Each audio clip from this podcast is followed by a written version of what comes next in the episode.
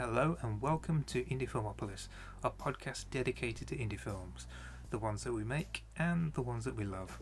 I'm Philip Pugh, a filmmaker and indie film enthusiast, and this episode, writer Paul Berrow is back to guide us through the world of video game movies and documentaries. How you doing, Paul? I'm great, thank you. How are you? Oh, yeah, I'm all good. I'm always good. Uh, thanks for coming back. Never a problem. Uh, in this episode, we'll be talking about uh, my own low budget flick, Own Worst Enemy, now that Paul's seen it. He's going to weigh in. Yeah, I will. Uh, hopefully, he's got some nice things to say. Mm, You have to wait and see. Um, and as we mentioned, we'll be talking about some video game documentaries that Paul's recommended Indie Game the Movie, The King of Kong, and Atari Game Over.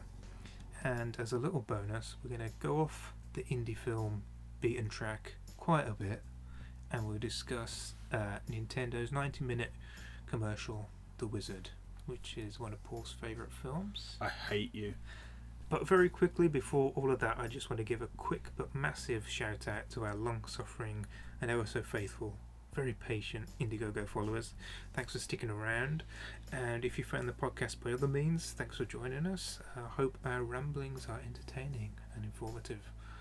But first, Paul, Own Worst Enemy. You find you're one of a few people I am seen one it. of the select few. I, I think it's a it's a really good film. I'm I'm proud to have been a tiny part of it. I want you to know that it's my favourite thing you've done now. Oh, fab. It's brilliant. Yeah, it was a two hour long cut that I saw. I, I understand you've edited it down a bit more from, a little then. bit more, yeah. So I think it's running. Well, this is a thing, right? The cut that we saw was t- actually two hours five minutes, and so in my head that's close enough to two hours. So I thought it's a two-hour cut. And then when I came to chop more out of it, and I'd cut five minutes out of it, and it was still running Now at it's two, two hours, I was like, oh damn, it's still two hours. long. Okay, so Uh, but now I've cut another. I think it's down to an hour and forty-five. Well, I want to say that d- despite being two hours, which you you thought was too long, I Mhm. didn't feel the length of that film at all. It just hit the ground running and just kept going and building and building until, well, I don't want to spoil it. But you enjoyed it. I loved that movie. Can't wait to get hold of a copy. I can't get over how good it is. When you hear the premise and you're kind of like, that'll be interesting. This Mhm. is, it just goes off the deep end from where you think it's gonna gonna Yeah. go. It's brilliant. I can't. The problem is, I want to talk about it, Yeah. but in talking about it, I will spoil it. And the one thing I don't want anybody to feel while I'm making while I'm talking about this is spoiled. Well, I think there's plenty of praise. Certainly looking forward to getting it finished finally and getting other people to watch. It'll be interesting. The thing I'm most interested for is to see people's reaction who've got no involvement in it Yeah, whatsoever. don't, of course, of course any you will. us. um, that'll be interesting. When you said two hours, I was like, okay, I, I'll settle in. Shit. I'll settle in, and then I was like, oh, it's, it's is that oh, it's done because uh, I probably annoyed most of the people at that screening by laughing I don't think you did. I think um, I think it was much appreciated. because I, I, I spent I spent a while like you know got to hold this in. yeah. This is a serious, you know, this is for this is we got to we got to offer criticism. I was just no, this is funny. Well, that's amazing. Okay, well, I won't um, force you to say any more nice things about it. We'll save them for next time. Oh, can I give the other side of the coin? No, just there's no there's no aspect of it where I'm going. Well, that could be better. It all fits together. Well, that's amazing. But anyway, I'm glad it's going down well. For those waiting on copies, it's getting closer and closer. And those who've got screening tickets, it's not going to be long now before we do that. Also got a little film doing the rounds, conditioning, which we talked about before. So probably do a dual screening of those. It's only a short five minute film, so it'd be a nice bonus to screen Another good project of yours. ahead of um, Own Worst Enemy. Anyway, let's move on to video game docs, which was which was your suggestion. was my suggestion. I know that you're very into indie film, Mhm. and I I really only watch documentaries on a few things. I thought. Yeah, And video games, although you you you play games, Mhm. uh, you know they're not really your major thing, no. but they are one of mine. So I've Mhm. watched a lot of documentaries on the subject. Well, what's interesting about these documentaries is they're not really documentaries about video games. They're documentaries about the people associated in various different ways with video games, Yeah. which um, which is what was fascinating for me. and What I enjoyed about them. The first one, King of Kong, Fistful of Do- uh, Fistful of Quarters, It's uh, probably the first real video game documentary that got big. hmm It's um, the story of uh, the race to become the highest scoring Donkey Kong player of all time. Yeah. Uh, So it's a very kind of marginalized niche kind of things, or very old school gamers yeah, living in a in a modern gaming world, yeah, keeping this thing alive. Like most kind of niche things, it's very cliquey. it's got it's got a it's got its own subculture. Yeah. I mean, uh, Donkey Kong in the history of video games is massively Mm. important. Obviously, it's the first appearance of Mario Yeah. and well, Jumpman, but never mind. Um, but yeah, like, and it basically gave Nintendo enough money to start making more.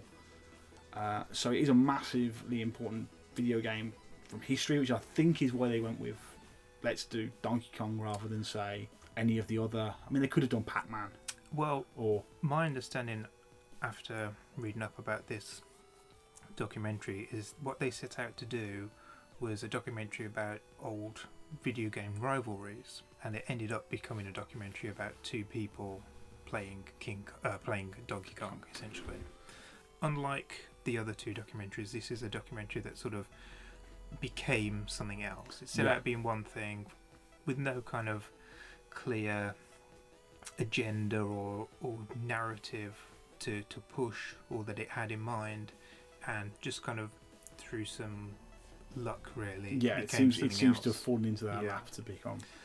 So yes it's a documentary about uh, Steve Wiebe and Billy Mitchell Yeah, who are competing against each other for the highest the highest score highest score Donkey Kong Donkey Kong and in the mix of all this is is it Twin Galaxies Twin Galaxies. Yeah, who are an organisation who keep a record of or all an these organi- an organisation. It's a few people. who are a few, well they they, they They're a think of group. themselves as an organisation Yeah, okay. They they they're they're like the what would you call them the they would. I, I imagine they would consider themselves the Guinness of old school video games. they they kept records keep Yeah. records of the the high scores and they do insane things from this documentary like people send them hours and hours of videotapes of them playing games Yeah, with the high scores so they can log their high scores on their this twin galaxies website yeah, and one of the people who sends in some videotapes is steve Wiebe who's kind of an unknown amongst that, that yeah. nobody He's, knows he's him. not a he's not a um a, a name. And what is he? do? Is he the first one to break a million or something? I believe. Yeah, I believe that's the case. Um, and he sends this videotape, which is heavily scrutinized. Heavily scrutinised. I think that the main thing about this documentary is it, it's very much set up as good versus evil. Mm-hmm. there is a guy you're supposed to root for, and there's very much a guy you are not supposed to root for, which it's you know it, it, it can skew the viewer, which most documentaries do. Yeah. But it it really lends almost narrative quality to it. Mhm. Like there's many parts of it you're like you couldn't write this. So the other main character in all this is Billy Mitchell, who is Steve Wiebe's a good guy, quote Yeah. unquote. Billy Mitchell's the quote unquote bad guy. Yeah. And in the middle of all this is Twin Galaxies, who are Who, let's be honest, like Billy Mitchell is a superstar in um in this arena. Mhm. He, he's the first person to quote unquote complete Pac-Man to make the game crash because it's gone so far. Um, he holds records from back in the 70s when these things were at the height of their popularity. So there's no dispute whatsoever that Billy Mitchell's a world class old school gamer. At the point the movie is made, there is no dispute. All his records are currently set. People have witnessed them. From what I recall, in the 80s, he set a record for um, Donkey Kong. Yeah, And that has never been broken. yet to be broken until Steve Wiebe sent in, and this is set in the early 2000s, Yes. sent them sent this Twin Galaxies a, a tape of him allegedly Beating this record. going in excess of a million points. Yeah. and for whatever reason they deem I didn't quite get to the he was associated with somebody else. Is it Captain Awesome? Captain Mr. Awesome. Awesome or something. Captain Awesome, I So believe. that was one of the strange things about this documentary. I don't think that they really They explained didn't- didn't him explain it. too much. From from what I understand, basically he was disputing that Billy was as good as he was, Mhm. and they basically blackballed him because he was just campaigning against like oh, you guys are all crooked and all that kind of thing. From what I understand, and then basically because Steve had got the board for his arcade machine, which Mhm. is the which is where the chipset is and all that kind of thing. Mhm. Uh, because he got got it from this Captain Awesome fellow, they were like, well, it must be tampered with. It must be easier for you to get to a million points because that's how seriously peop these people take this stuff. Mhm.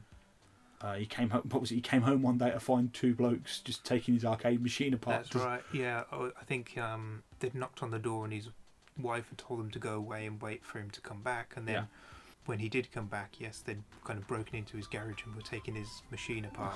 So Which, if you want to sit like these people are not like the big, heavy FBI Men in Black type people they're you're, you're expecting. They are like they're like the, arcade. nerdiest nerds you can possibly imagine.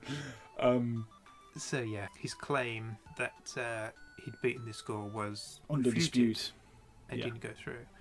And so they have is it an annual event? I think yeah, I think it's an annual event at Fun so this annual gathering at Funspot, uh, Steve Wiebe turns up. He Steve Wiebe, quote unquote, the hero, to in public try and Com- uh, repeat prove- his feat. yeah, which he does. Yeah. He, he crosses a million. He gets to the final screen. Yeah.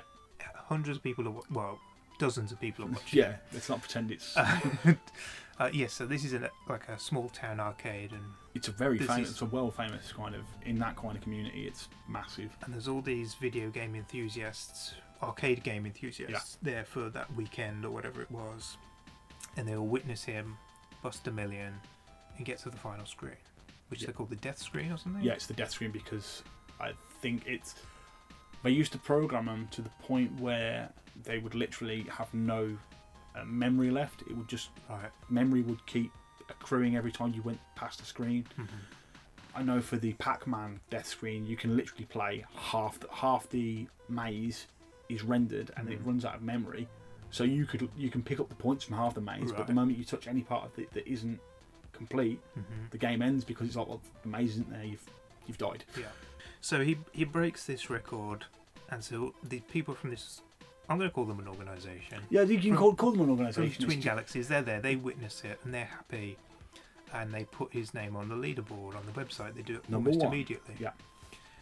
Then, quite coincidentally, a videotape gets brought in to the arcade, which is from allegedly from Billy Mitchell, claiming that he's already beaten. already topped this score. but keep in mind, they've made a before this. They've made a very, very big case for. Oh, it's on tape. It's Yeah. not. It's you know, it's not really real until somebody sees you do Mhm. it. And then the moment Billy Mitchell's tape turns up, they all sit and watch it, and they're like, "Oh, well, Billy's beating you." Yeah. Some people questioning the legitimacy of the tape because it was kind of skipping Scan at lines and certain things. and- points at very you know convenient or inconvenient points. I don't think originally that he was going to submit that as a, as a score, and then for some reason the guy from Twin Galaxies was on the phone to him and says, "Do you want to submit this as an official score? Because I'll accept it." And I don't know if this guy from Twin Galaxies, Walter Day, who comes across as a really nice guy, Yeah, I don't He know could- if he was caught up in like the drama of the moment. yeah, Um, and he just thought, oh, this would be amazing. We've already beaten it once. We can beat it twice in the same weekend at this event that I'm running, that we're here for. yeah. he- And he puts him straight onto number one spot on the leaderboard. Like you said, no dispute, despite the fact it was on videotape and not witnessed in public. yeah. And essentially, that's kind of where the story, as far as the documentary goes, fizzles out. They But- people get to meet Steve Wiebe, the, the underdog, and pretty much everybody at this event, including Billy Mitchell's best friend, comes to like Steve Wiebe as it Yeah, um, as everything transpires.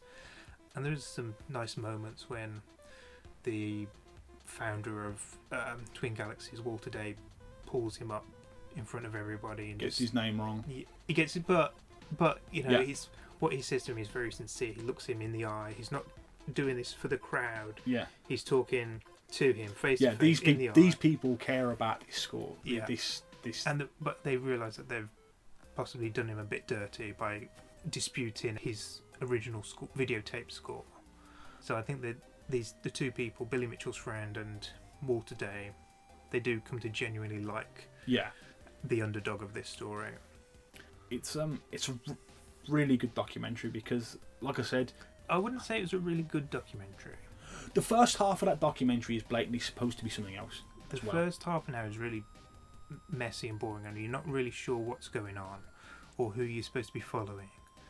And just by sheer luck, They- they they stumble upon the fact that Guinness call up Walter Day, the Twin Galaxies, while they're there just by chance, and they say that they want to include these records, and so they need some kind of more official way of legitimizing them, which is what I think, ha- which is why they do everything at this fun spot Yeah, event.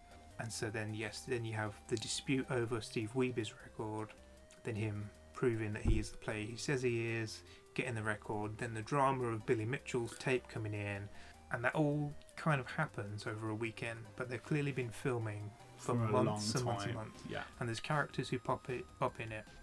Like I said, when it started, they were going to make a a film about video arcade game rivalries. Yeah.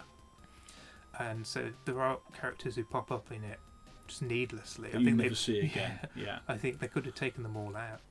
But I think that's a good introduction to the kind of subculture of it. Yeah. Like you see, like most most of the people in this, they they're not very social animals. No. You know what I mean? You and you get to see all these people are sim- similar, and then when you meet Steve Wiebe and he's got a family, and you know he's a teacher at a school, and you know they, they talk about how he's kind of the loser in life. He never get he never wins the big one.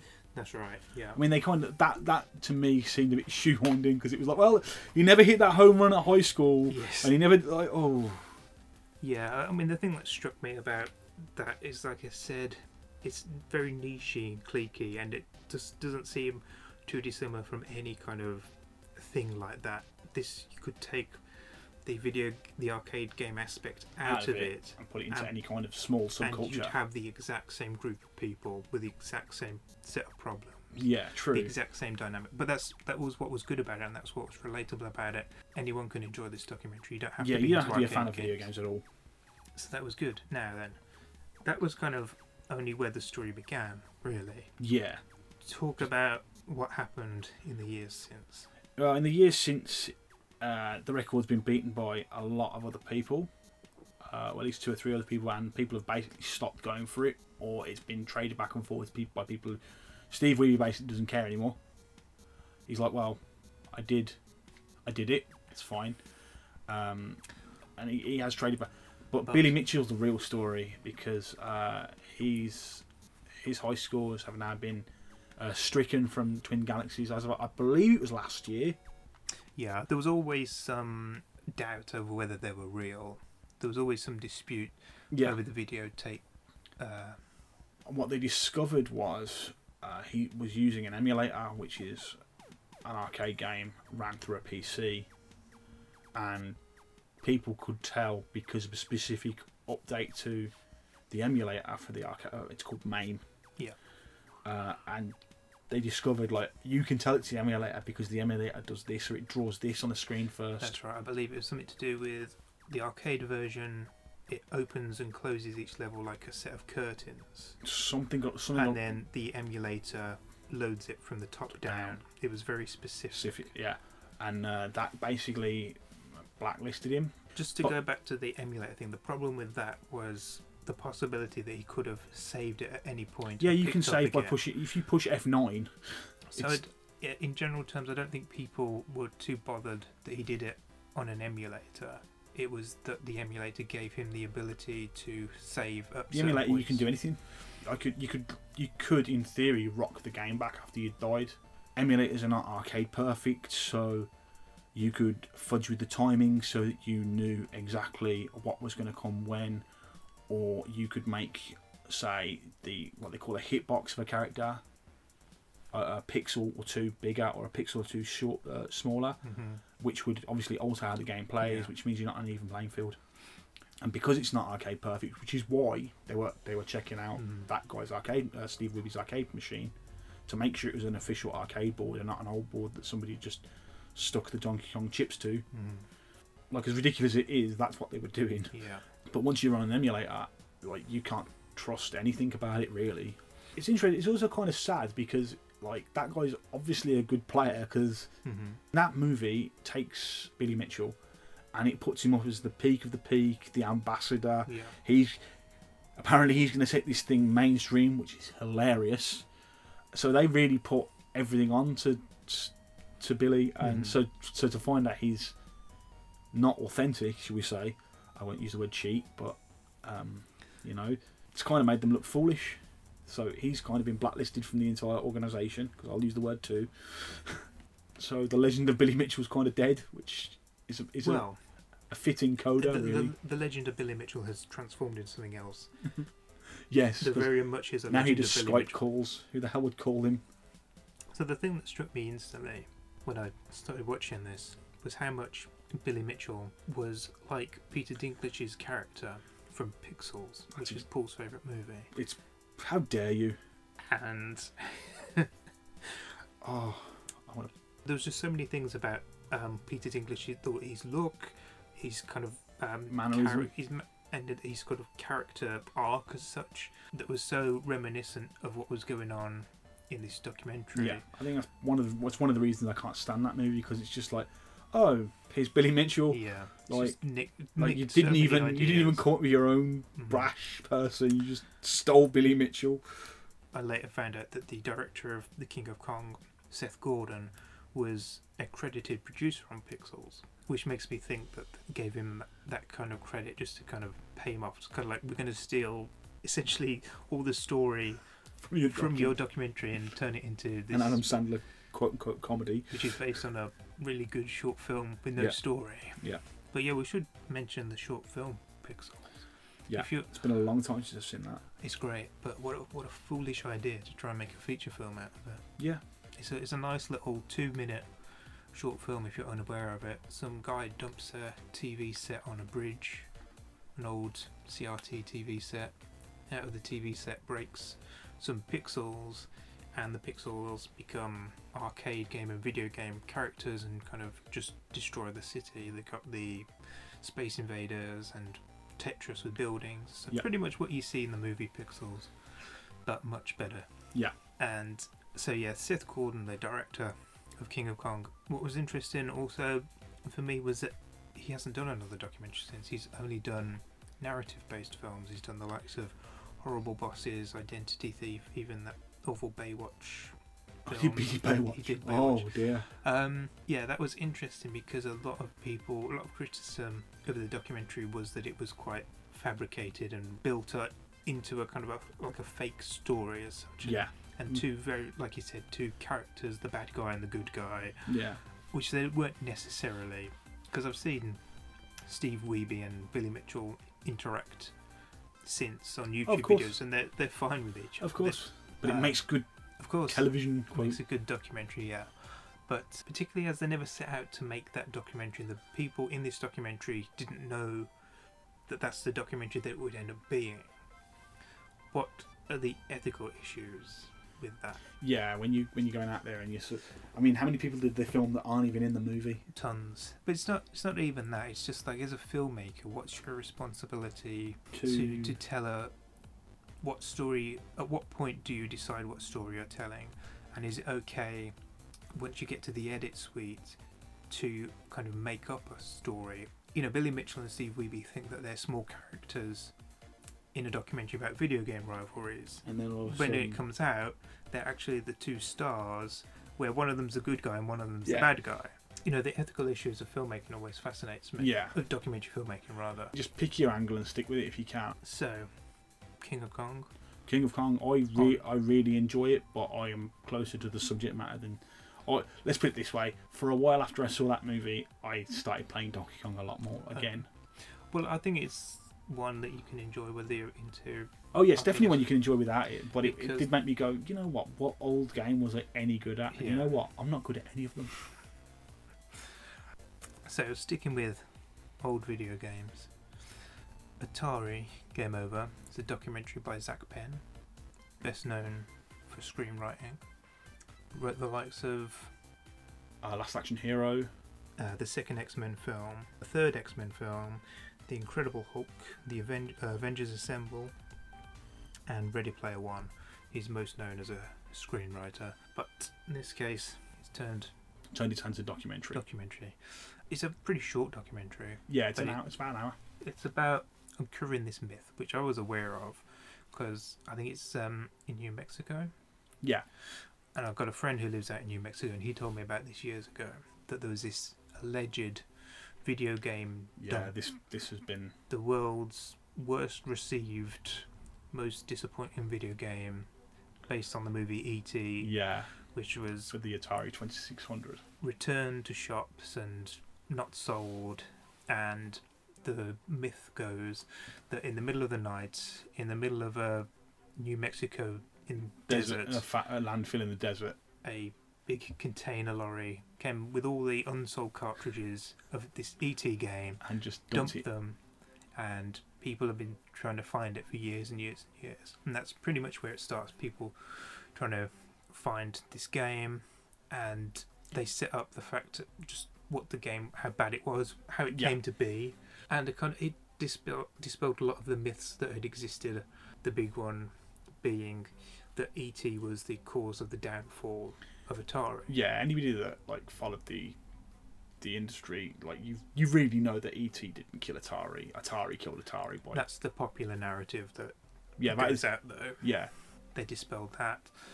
It was a story of two parts. It was Yeah. a story of Atari and the creation of this game and the game maker, um, and the other half of it is trying to find trying this to find So it goes into the details of the game creator Howard Scott Warshaw, Yeah. who created Yars Revenge, uh, Indiana Jones. he's sort of come off several big successes, Yeah, and he's one of the the golden boys at Atari. yeah, Mr. Spielberg comes along. Allegedly, it's Mr. Spielberg. I'm not sure how much of a decision he had in making this. I, I, I imagine it was. Does this work? Yes. okay, get it out there. So yeah, essentially, he had a crazy turnaround of was it eight months or less than eight months? Five weeks. Fuck. Okay, so he had a turnaround of five weeks Yes, to create a game. But they wanted that for Christmas. Right. He did it. Yep. The game went out. Yep. Shitloads of people bought the game. Yep. Shitloads of people returned the game. Yeah. People dissed the game. It's a bad game. It's not the worst game ever made. It was buggy. It um, it wasn't so. To me, ET is not so much buggy as incomprehensible. Okay. Because for the time, uh, you know, it was Pac-Man goes around the maze, shoot the space invaders. ET, it's like click the pieces of the phone, then avoid the FBI agent, then avoid someone else, then put the phone together. It, there's a lot of steps to ET. And there are things that are bad about it, like you can consistently fall into pits and then try and get out of them, and the moment you're out, you fall back in, and things like that. Not necessarily bugs, but poor game design hmm which basically caused the game to be returned an awful, awful lot. And so, the popular narrative that went forward from that was that it caused the demise of The video game, not only the demise of Atari, the video game crashed the entire industry. So that's quite something. Even though, like you said, people in the know know that that's not true. That was a lot of weight on the shoulder of the Of- creator, uh, yeah, who evidently left the vi- the video game industry Yeah. altogether. And what did he become? A therapist or a he, he analyst? or became a therapist. Yeah, Um, so completely different. To me, that was a really interesting story. I loved that side of the documentary. The, the, the sort of documentary I, I was like, who cares? Was the actual the actual digging up bit. Oh, I thought that was interesting, but It was um, it's interesting, but at the same time, it's not like they returned all copies of ET and buried them. Like you well, could, this, this like is what happened. I mean, the Yeah. the urban legend was that there were millions of copies of this game dumped in the yeah, that's the New Mexico desert. But what I mean is, like, ET is not a rare or difficult to get hold of game, so I never understood why the fact any of them were buried or not was a big deal. Well, I just I don't know. I think that's quite. I think given the fact that the popular narrative was that they the destroyed the industry, I suppose. Yeah. destroyed the industry, and I mean it was much more severe. What people were saying, it, they were literally saying millions of Millions of cartridges copies, yeah. were dumped because they were unsold or returned. Well, the the, The the, reality was the other part of that that story is that Atari supposedly hmm produced more cartridges than there were machines to run the cartridge on. Right. Uh, I don't know where that comes from, but Mhm. I've heard that many a time as well, um, which would be hilarious if true. So the actual reality was, once they, a lot of time was spent trying to track down where this actually happened. Yeah. people going to insane lengths to, you know, figure out exactly where it was. Going yeah. through records of waste dumps back from the 80s, trying to figure out where it was. They got a photo of someone who was taking a photo of some dumping, Ins- and they reckoned it was the dump, so they photographed the distances. It, it was like the JFK film being dissected. And eventually they hit on a spot where they were pretty sure that it was. Yeah. They were given permission to dig it up, and they found a bunch of ET games and a bunch of other games. They found games like Centipede, which was a huge seller. Mhm. From what the documentary puts across, it wasn't anything to do with Atari. It was a warehouse that went out of business that needed to get rid of Whatever their was in shit, there. and they just dumped it. okay. It was completely irrelevant. Uh, Oh. It made out that there were Atari games, um, and the fact that not all of them were ET. In fact, a very small proportion Yeah. of them were ET, really kind of dispels the whole myth. Which Yeah. it's one of those things where it's a much better story untold. Yeah. You know, before It was to much better story thinking that Yeah. Atari themselves. had, had buried- millions of copies of ET. I love the I love the fact that somebody was like, yeah, there are more copies of the game than there are machines to run it on. I believe DiCaprio was going to do the Atari story instead of World of uh, Wolf of Wall Street. It'd be fascinating to watch because that was the thing from this documentary that I was the most interested in was the Atari story side of things. It's just fascinating. It's almost like they had to bring that side across because the reality of what they were filming uh, was so underwhelming. It was If such we an dig down anticlimax. there, and what they found wasn't what they wanted to find or hoped to find. As interesting as it was to kind of dispel that myth, it was the, the Atari story was much more interesting to me. yeah, there's there's entire documentaries and films that need to be made about that because some of the the, the rumors that the urban legends that go around about that are just insane. It's Mhm. like you hear things about Google where it's like nobody has a chair and people are going around on like skateboards Yeah. and things. Like apparently this was like wild coke parties and you know people working in jacuzzis. Yeah, that was all touched upon, and this could have been a much broader, Yeah, better story. but how how then you wouldn't have got the founder of Atari to turn up and I'm sure they set out to make a documentary about. This urban legend and then yeah, had to fill. Yeah, actually, oh shit, there are Oh. a million ET games. I'm wondering how far it was down there. You know, I, I wonder if it was like, oh, we found it. We better dig some more holes around here. Um, because yeah, the the end of it is a bit of an anticlimax. Um, I tell you the bit that did um, did strike me as as really strange. The um, uh, Ernest Cline, Yeah, the bit with him in the DeLorean going across the country. I'm like, why is this here? Am I right in thinking? Did he pick it up from George R. R. Martin? George R. R. Martin had borrowed his DeLorean to go to a convention in. and he had to go and pick it back up. Uh, that was, I mean, cool, but yeah, it was very filler for sure. Yeah, yeah, there were there were a few bits of filler. it's a it's a fun little documentary, but it's I wanted to hear more of the Atari stuff. For sure, yeah, absolutely. So the other one you recommended to me was Indie Game the movie, and this one really struck a chord with me. I imagine it would do. Um, it's a documentary that follows the journeys of indie game developers as they create games um, and release those works and themselves to the world. What were the games that were? There Meat is Boy, Super Meat Boy, Braid. which was already out. That was a point of Braid was Braid, Braid was the big the big hit at the time, and Fez. They're Yeah. the big three.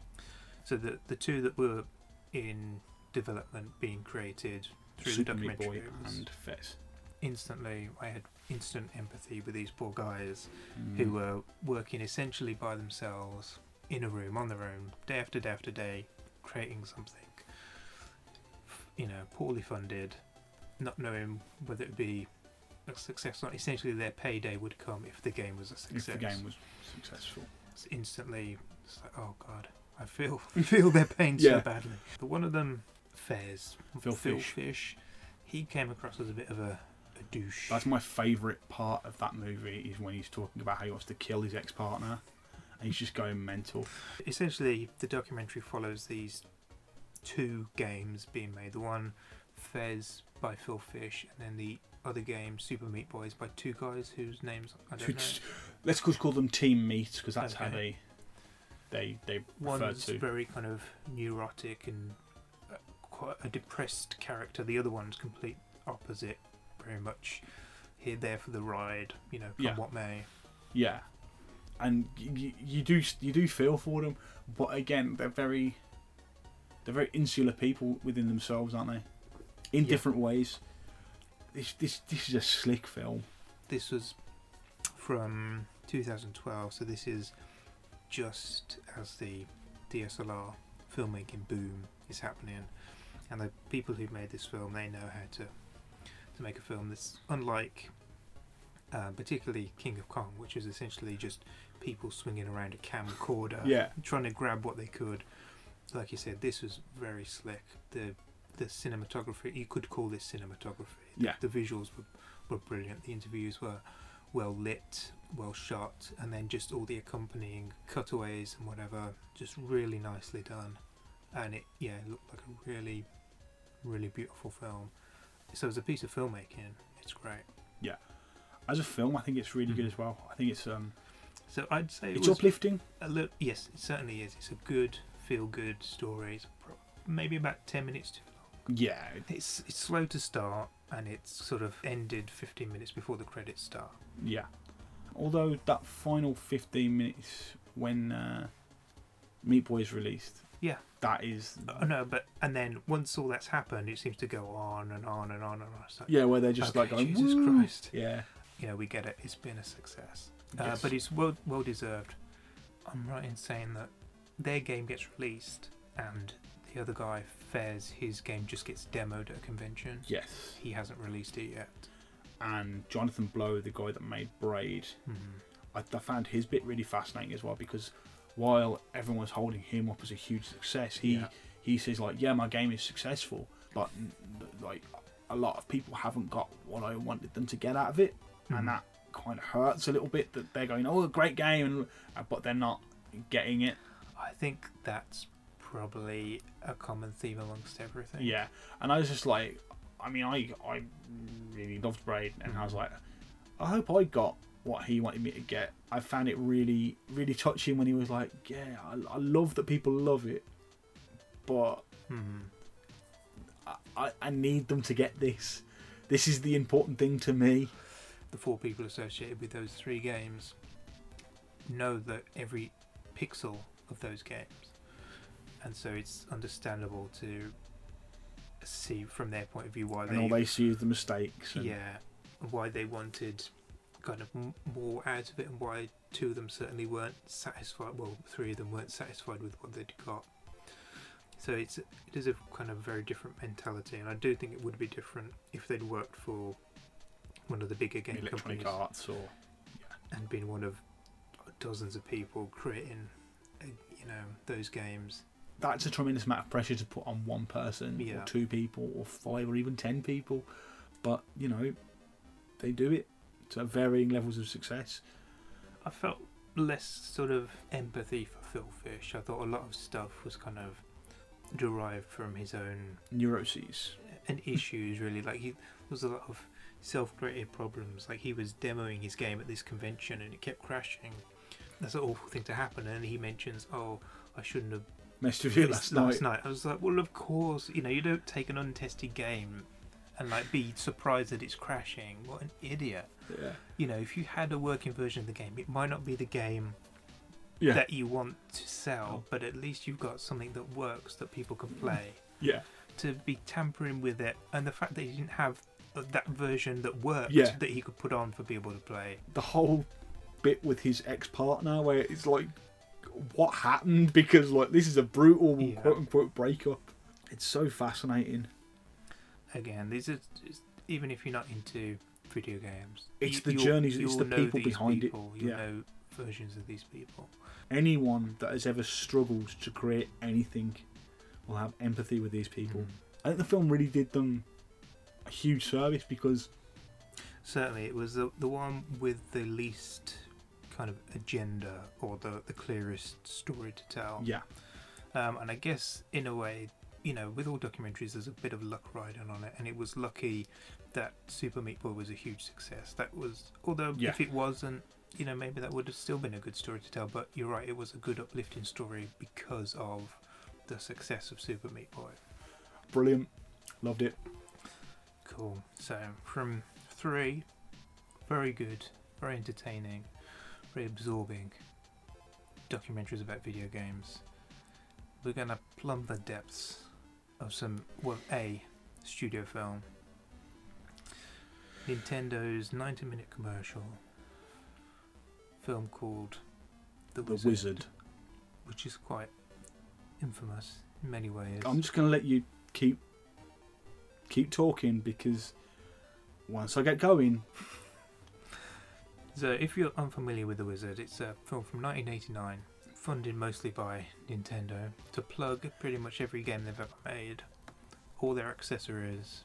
It was directed by Todd Holland, who I'm most familiar with because he had a big part in Malcolm in the Middle, which was a great show. He kind of set the visual tone of Malcolm. He has fortunately got a good legacy now, but uh, yeah, I guess this was a bit it's of a tainted for me. a blip on his his resume. Features the stars of the day: Fred Savage, And who else? Christian Slater, Uh, Beau Bridges, uh, all right. and essentially it's about oh, what do you call him? Autistic?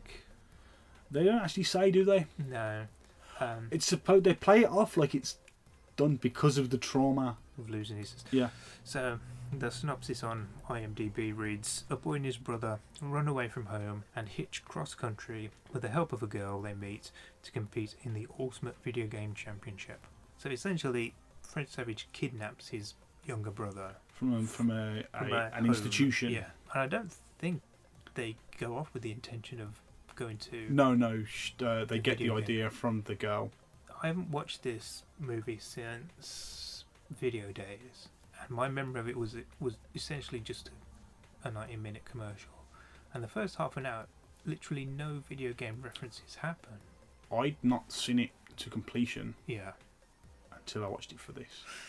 So I'm going to strangle you halfway through this review. so, so I was watching it. I was like, oh, this is just a fairly bog standard video 80s movie. Nothing particularly bad about it. Nothing particularly special about it. Are you kidding? And then for the first half an hour, I wouldn't say it was good or bad. The acting's terrible. Apart, Fred Savage is the best actor in the movie, and that includes adults. Like the premise is bad anyway. It's an 80s movie. There's nothing about That it. doesn't excuse bad filmmaking. On- there are plenty of movies made in the 80s that are good. To me, there was nothing that I thought was a very bad example of an 80s. It just was like an average 80s movie. All right, okay, I'll give you, I'll give you average-ish. There's nothing overly bad about it the first half an hour until it started relentlessly with the Nintendo plugs. Yeah. Um, my the worst thing about it to me is none of the situations made any sense or connected together in that film. Such as. I remember there was a, a scene where they're by the road and a troop of bikers roll up Mm-hmm. and I don't know whether they didn't have any footage for it or anything. But I've no, I noticed in this film there was very much a, a situation where something would happen to the kids. Mm-hmm. They cut to Christian Slater and the dad, and then all of a sudden the kids would be doing something either completely different Yeah.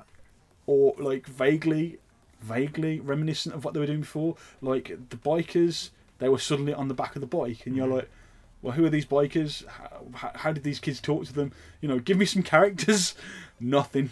Because Yeah. you just had to keep moving because you had to get to California.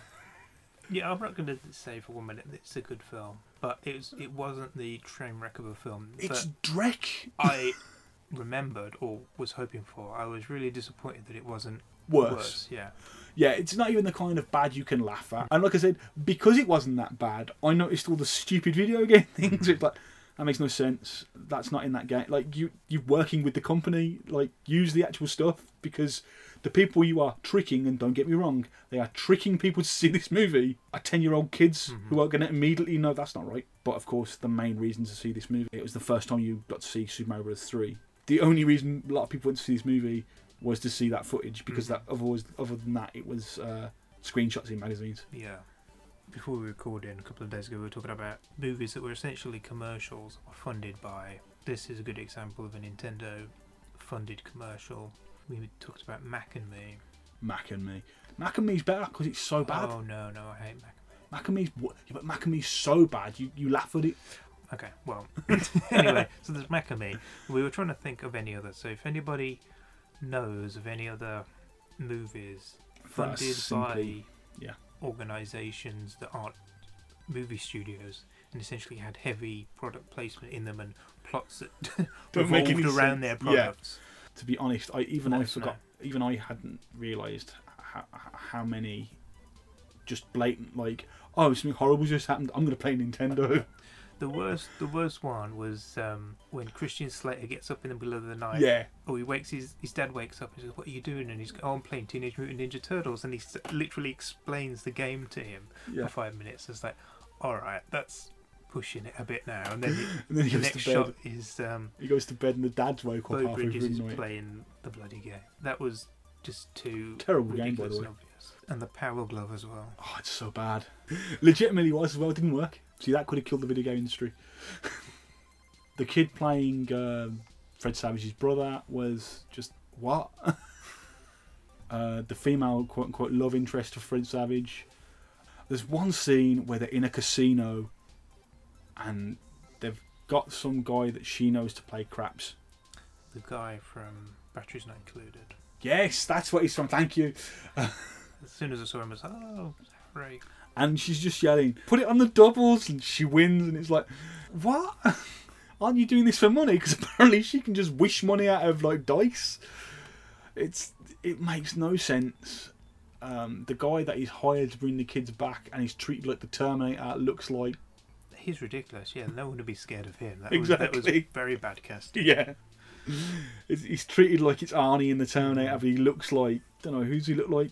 Like a tiny little weaselly character who no one would be scared Yeah. of. Yeah, and there's like two two side bits where they they both beat each other's cars Yeah. up because they blatantly just need footage.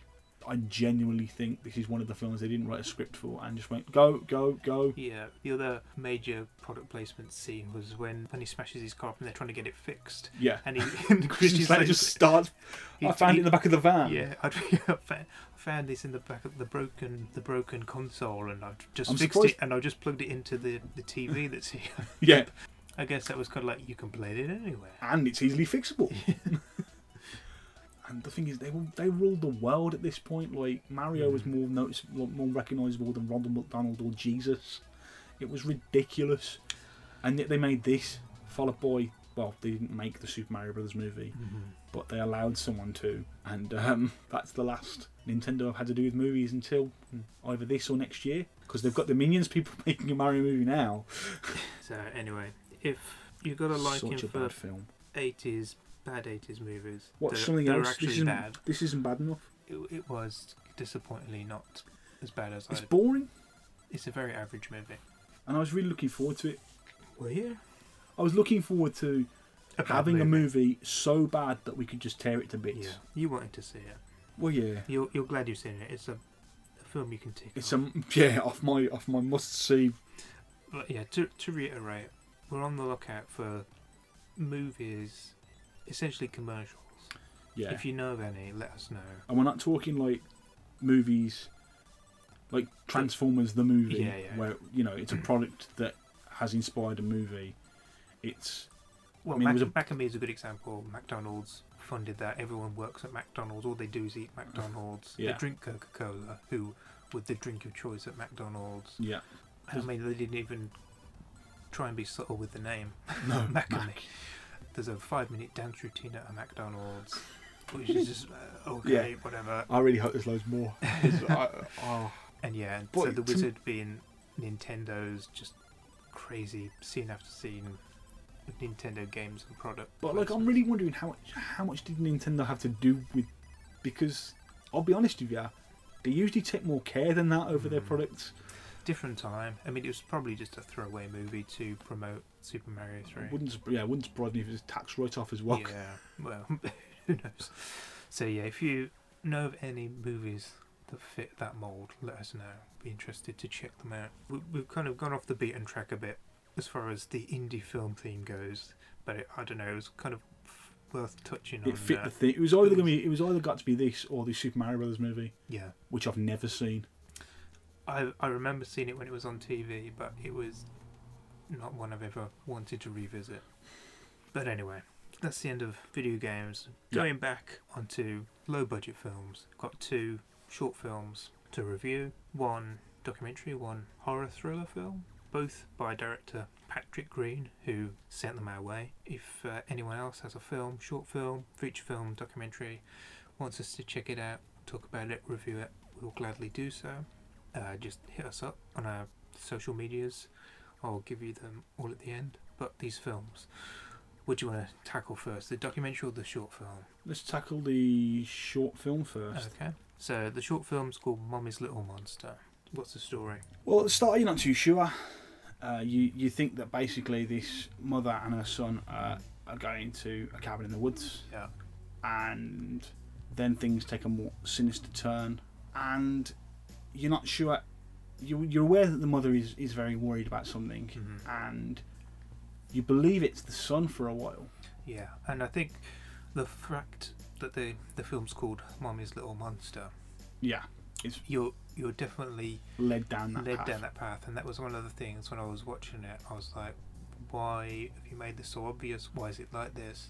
And it reminded me of a, a film called Goodnight Mummy. Might be called Goodbye Mummy. Essentially, that's a, a horror thriller about um, two kids and their mum, and it's you know it's a really interesting film. But there's sort of like what's set up as a twist, and it's so obvious from the beginning. you- You're just kind of like, this is such a good film. I can't understand why they've got this obvious twist that's going to happen, and then you get to the end of the film, which is really good, really well acted, well scripted, well directed, and the twist happens, and you're kind of like, well, I knew that was going to happen, Yeah. and then something else happens. You're like, oh, Oh, really? oh, oh shit, and then I was like, okay, you got me, and I felt the same way with this film. I was Yeah. like, I felt, you know, I was like you said, being led down a path, and then when it wasn't what you think it was, it's like, all right, you got me. I, yeah. I had the exact same reaction. And so, yeah, like you said, really well made film. Can't, I guess, talk too much. Essentially, like you said, the, the plot is mother and son escape to a cabin, yeah. and we're not sure what that reasoning is. Yeah. I thought it was well acted. Mm-hmm. I don't think finding good child actors is easy. This kid did a really good job. Mm-hmm. Mother did a really good job, and that's really all you can say about it. Without delving into, It's unfortunate. If you get the chance to check it you out, should we definitely check this out. it. Yeah, We haven't It's- had the need to rate the other films because they've been out a while, but as I've ever rate them out of five Kahuna burgers, I'd give this uh, four. Four and a half. For, I was, I was, I was, I was teetering on a four and a half. I'd give it a four, mainly because, to be honest, because I, I want um, within the time within the time frame of it, Mm-hmm. like I wanted more, Yeah. which is my only problem. Like maybe it's like saying it's too good. Yeah. but like but it's a really really good film i can't recommend it enough to be honest for you to check out So I think this is just starting to hit festivals. So if you get the chance, check it out. Director Patrick Green, you can follow him on Twitter. Um, keep up to date with what's going on. I think actually, Mummy's Little Monster's got its own Twitter as well. So follow both Patrick Green and Mummy's Little Monster to be kept up to date with that. Uh, his other film he sent was a documentary called For Your Consideration, which was about uh, two street artists who created a piece around Harvey Weinstein which they premiered around Oscar time last year. Essentially, the piece was a sculpture of Harvey Weinstein on a couch, and it's called Casting called Couch. Casting And the idea behind it was that you could sit on the casting couch, have your picture taken. so bizarre and that, that was the piece, and that was what the documentary was about. It touched on other aspects of um, the guy's work, who I believe was called Plastic Jesus. Plastic Jesus. And the guy who did the actually did the sculpture was called Ginger. So, what did you think of this one? I I thought it was very well shot. hmm Uh, the subject matter to me, it's not something I'm, I really follow that well. But I, f- I wasn't aware of his other pieces. Uh, Plastic uses other pieces like the uh, the heroin needle um, Oscar from a few years before. Yeah, I was aware of the Naked Trumps because they got a lot of press around the world when he was running for president. which were Gingers. Which is Ginger, yeah, which was Ginger's uh, piece, which is, um, and obviously I'm very aware of the Harvey Weinstein situation. They touch on what it takes to, to come up with these ideas and what you have to do to make them. And I've never really considered it before, to be honest. It's just kind of like I never really considered where people get the ideas from. So that was that bit was kind of interesting. Once the installation was out and they started touching on like, like why am I doing this, that was that was also good. If you follow my Instagram, you'll know that I post a lot of street art. Yeah. Where I work in Digbeth in Birmingham, it's full of street art and paste ups, uh, graffiti. Uh, Some of which is very good. yeah. Some of which is not so. good. oh yeah, I only post the good stuff. Though. Well, yeah. Um, a few months ago, there was an alleged Banksy down there. Whether it was or not, who knows? But within 24 hours, that was vandalised by other people. But anyway, so I, I really like and appreciate street art. But the thing for me is, I like the mystique of it. His stuff was really good. The Yeah. the hero, the Oscar injecting heroin's really fun. That's Yeah. a great idea, and even the casting couch is a great idea. But I'd prefer just to know about those pieces much more than Than anything to do with him. them. I think um, a big part of why people like street art and why I like street art is the Mystique. the mystique and people you know you're not knowing where it's come from. So yeah, big kahunas. I'd say three. Like it was really well shot, Mhm. and like the the idea is really good. I think I'd give it a three and a half to four. Okay. But you like like you said, you're much more into your street art than I am. Anyway, highly recommend checking that out. Yeah, it's it's it's a well made piece, and it's interesting. Like it's definitely it's made me made me think about street art a hell of a lot more than I was before. hmm So anyway, that brings us to the end of our video, mostly video game themed Yeah. podcast. Thanks Uh, for putting up with my. Uh, No, thanks for thanks for the suggestions, thanks for the recommendations, and hopefully we'll get you back. I'll come back anytime. Once more, if you do know any movies that were funded by um, organisations, I know there's there's got to be more. Coca Cola, they made a movie about uh, Santa Claus, that would be brilliant. The Santa Claus was really made by Disney. It's just So yeah, let us know if you've got any other films that you'd like us to check out and review that you've made. Let us know about those. If you've got any favourites that you think we should check out, if you've seen anything new recently that's worth a watch, let us know. You can find us on Twitter, Facebook, and Instagram. Uh, on Facebook and Instagram, just search for IndiePhilmopolis. On Twitter, unfortunately, because it's such a long name, you're limited to the amount of characters, so it's only Philmopolis on Twitter. If you're interested in Worst Enemy that we're talking about, you can find us on uh, Twitter and Facebook, Worst Enemy UK. And we've also got a website, ownworstenemymovie.com. You can head over there. You can find me on Twitter, Facebook, and Instagram. Just search for either Philip Pugh or for Filmmaker, P H I L M M A K E R. There might be an underscore in there. Paul, how can we find you? at PM Berrow on Twitter. Okay, that's all from us. We're off to try and beat the Donkey Kong world record. Ta-da! Good luck. Bye bye.